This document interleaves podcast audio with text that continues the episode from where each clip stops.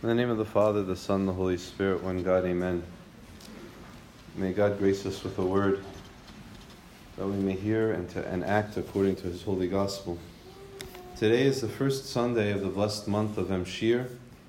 Uh, we're now how many months in? Tut, Baba, Hatur, Kiyak, Tuba, Emshir. This is the so this is what this is almost uh, halfway into the into the Coptic year, and this is the last the last Sunday we'll read in Emshir. Uh, next week we'll be celebrating the feast of our Lord's uh, entry into the temple. That's the 40 days.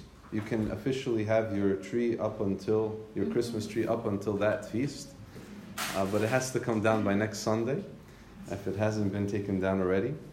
And then after that, we have the Sunday before Lent, and then we have Lent, and then the Holy 50 days.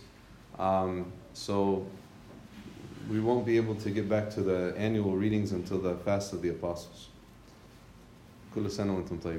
This is, we're, we're, uh, we're running quickly. Um, and I, I wanted to speak to you just a small word about this, uh, this beautiful verse that our Savior says to us Do not labor for the food which perishes, but for the food which endures to everlasting life which the Son of Man will give you because God the Father has set a seal on you. This food that does not perish, which endures to everlasting life, this is the same food that we pray to God to give to us in the Lord's Prayer. When we say, Give us this day our daily bread.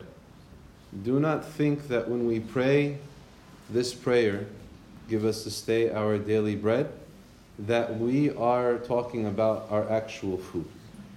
Because our Savior gave us these words in the Sermon on the Mount. And in the Sermon on the Mount, he also said to us, Do not be anxious about your life, what you shall eat, or what you shall drink, nor about your body, what you shall put on. Is not life more than food, and the body more than clothing? And he said, Look at the birds of the air. They neither sow nor reap nor gather into barns, and yet your heavenly Father feeds them. Are you not of more value than them? Are you not of more value than them? So when we pray, give us this day our daily bread, we have to remember not to worry about what we're eating. And in Coptic, uh, pen oik and terasti is what we say. And that, it's the clearest of every translation, or you can say every one. In Greek, it's not that clear Of course, in English, it's not that clear. In Latin, the same. But in, in, in Coptic, it is very clear. Give us the bread of tomorrow. The bread of tomorrow. And the bread of tomorrow is our everlasting life. The bread of tomorrow is the bread that we need in order to go till tomorrow. And the tomorrow is our eternal life. Does that make sense? So, what is this bread? What is this bread that he said that we should labor after? the bread that we should labor after. And um, our Savior, I should just pause before we get to the, this. Our Savior always speaks about eating and his kingdom. Or he said it many times. I'll read a few verses here. Luke 14, verse 15. Luke chapter 14, verse 15. Blessed is he who shall eat bread in the kingdom of God. Luke chapter 6, verse 21. Blessed are you that hunger now, for you shall be satisfied. For you shall be satisfied. This means in the age to come. Matthew 8 11. Many shall come from east and west and sit at table with, with Abraham, Isaac, and Jacob in the kingdom of heaven. So they say, sit at the table with Abraham, Isaac in the kingdom of heaven. And then in Luke chapter 22, 29 to 30, as my Father appointed a kingdom for me, so I appoint for you to eat and drink at my table in the kingdom. And so there's this connection between the food of tomorrow or the food that endures to everlasting life and the kingdom of God. And of course, there is a whole background in the Old Testament, especially when God gave them, as it says in the Psalms, He gave them bread from heaven. and that Moses told the people, At twilight you shall eat flesh, and in manna was heavenly bread. Sorry, in the morning you shall be filled with bread. You shall know that I am the Lord. And that was the manna that came to them every day.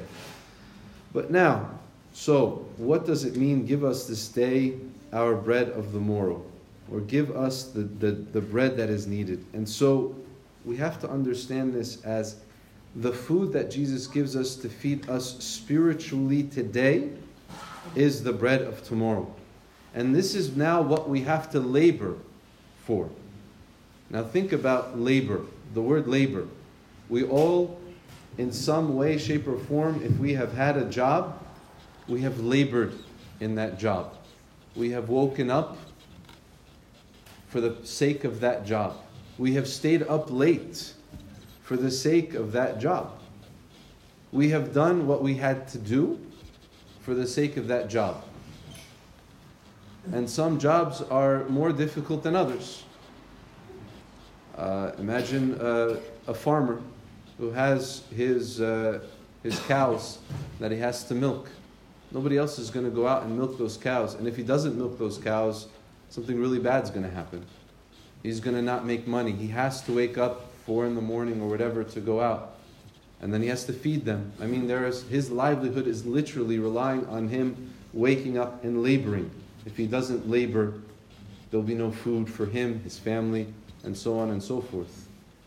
The idea of laboring, now we have to connect that to the spiritual food. The idea of laboring for our spiritual food. And I say it, and I put it in these terms because too often in our spiritual life we give God what is left over. If I have time. If I have time, I'll read my Bible. If I have time, I'll go to church. If I have time, I'll say my prayers. If I have time.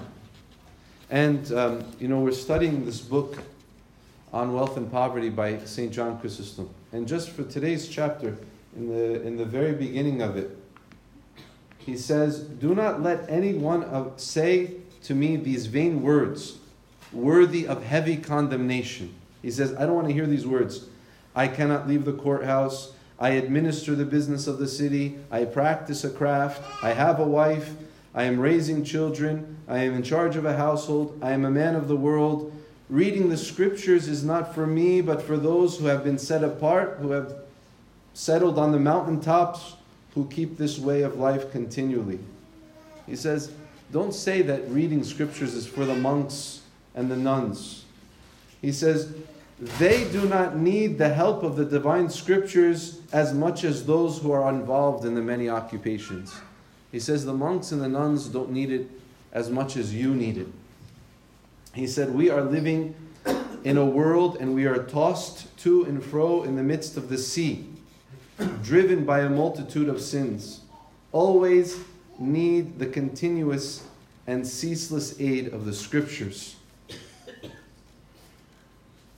And he, and he gives us, he says, they are far away from the battles. We are here receiving the many wounds. You stand, all of us, stand continuously in the front line, and we are continually receiving the blows of this life. And this is why we need the benefits of scriptures more than they. And then he gives a bunch of examples. Listen to this St. John Chrysostom from the 5th century. Your wife provokes you, for example. Your son grieves you. Your servant angers you. Your enemy plots against you. Your friend envies you. Your neighbor curses you. Your fellow soldier trips you up. Often a lawsuit threatens you, poverty troubles you, loss of your property gives you grief, prosperity puffs you up, misfortune depress, depresses you, and many causes and compulsions to discourage, uh, to discouragement and grief. Many causes to conceit and desperation surround us on all sides, and a multitude of missiles fall from everywhere. Therefore, we have a continuous need for the full armor of God, or for the full armor of the scriptures.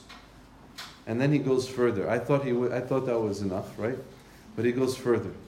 He says, It is not possible for anyone to be saved without continually taking advantage of spiritual reading. It is not possible for anyone to be saved without continually taking advantage of spiritual reading. This is what we have to labor after. This is the cause, sorry, and for this reason, we gather here today. This is our labor, what we're doing. The liturgy itself is work. Liturgy itself means work, the work of the people. And it's work, it's tough. It's tough. And a lot of times, you know, we come out of liturgy. Uh, many times people will say, my kids or others will say, I'm tired. After liturgy, they'll say, Yeah, I'm tired too. We did a lot of work today. It's psychological work, it's physical work, it's emotional work. We're standing up, we're sitting down, we're paying attention. Just to pay attention is a lot of work, and it's hard. And that's why during the liturgy, every time you hear the words pros or it means let us attend, it means pay attention, wake up, come back, attend. This is a very important thing that's going on right now. And this is the labor, this is the labor that we are a part of. Now we also labor in other ways. The, the food of tomorrow, no doubt, is the body and blood of Christ. But I can't just come in and take the body and blood of Christ. I have to prepare myself. And that is a lot of work as well. Don't think we can casually stroll into to the, the church like we're casually strolling into a restaurant and ordering some food. I'll take this, no, no, no, I'll take that. I'll pay for it. I have the money. No, that's not, it's a different concept. It's more like we're going in and we're begging. We're begging because we don't have the money for it. We're begging because we're hungry and we're starving. We're begging because we don't deserve it. We're begging because we're unworthy. All of us. Doesn't matter what you've done, where you are, who you are. We are all unworthy of this. And so I have to do that work. That work of coming, first making sure nobody has a problem with me. I'm living at peace as much as possible with somebody else, with everybody else. I have not caused problems for other people. I have done my duty when it comes to my brother and my sister. I've done my duty when it comes to God. I've done my duty when it comes to those who are poor, sick, needy. I've done my duty towards the church. I've done my duty as much as I can in offering my sacrifices at home, my sacrifices of prayer, my sacrifices of service. I've done all of this and I've labored in it in order to come and say, I've done the best that I can. I've done as much as I can. And even after we've done as much as we can, and uh, uh, as, as, as the best that we can, we still we come forward and we say we are unprofitable servants only doing that which was required of us. This is the labor that we have to labor after.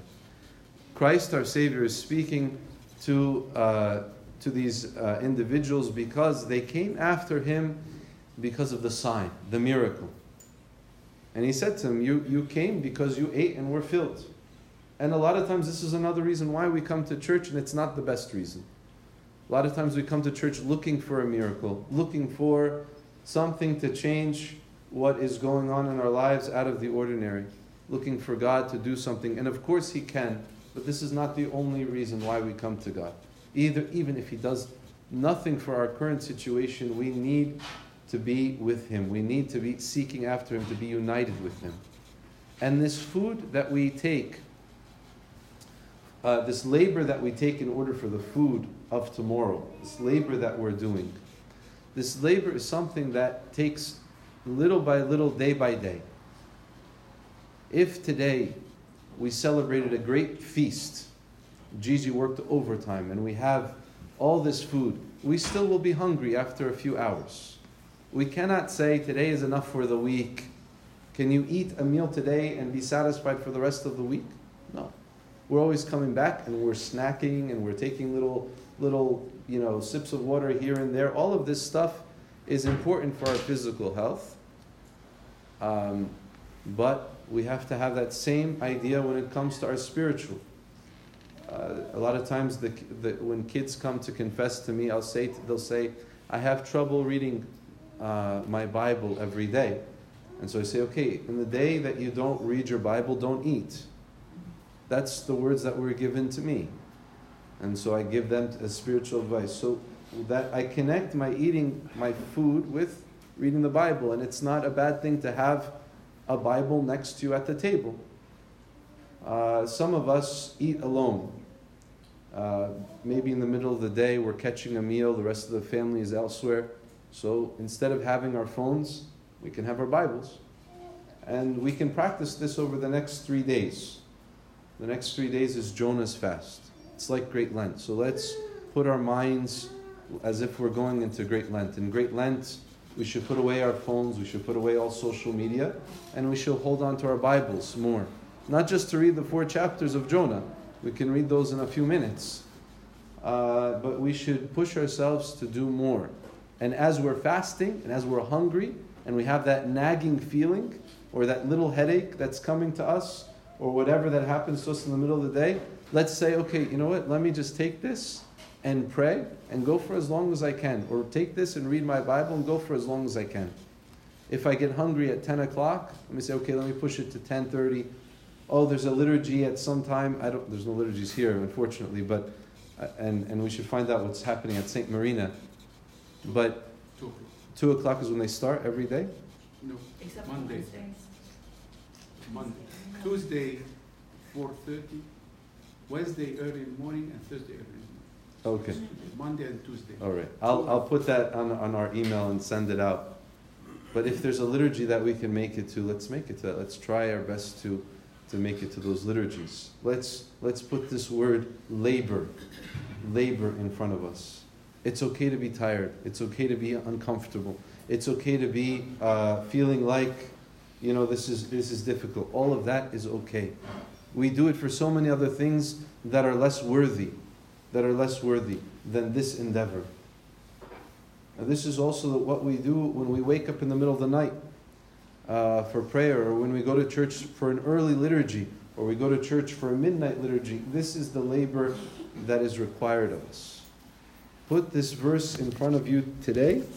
Do not labor for the food which perishes, but for the food which endures to everlasting life which the Son of Man will give you, because God the Father has set his seal on him.